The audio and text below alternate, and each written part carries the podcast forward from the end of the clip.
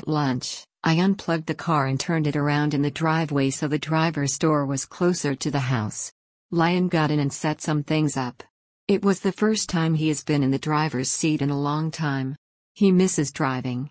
I miss him driving too. He likes the new car. He thinks the seats are comfortable. I was concentrating too much on driving to really think about much else. I kept losing the speedometer. There should be a standard location for things like cruise control, wipers, headlights, and speedometers. Put everything else wherever you want, but make the important things easy to find. When I cleaned out the old car, I dumped everything in the living room. Lion thought I was crazy to clean it out.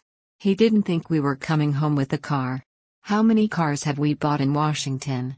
He should know they don't let you out the door without buying the car.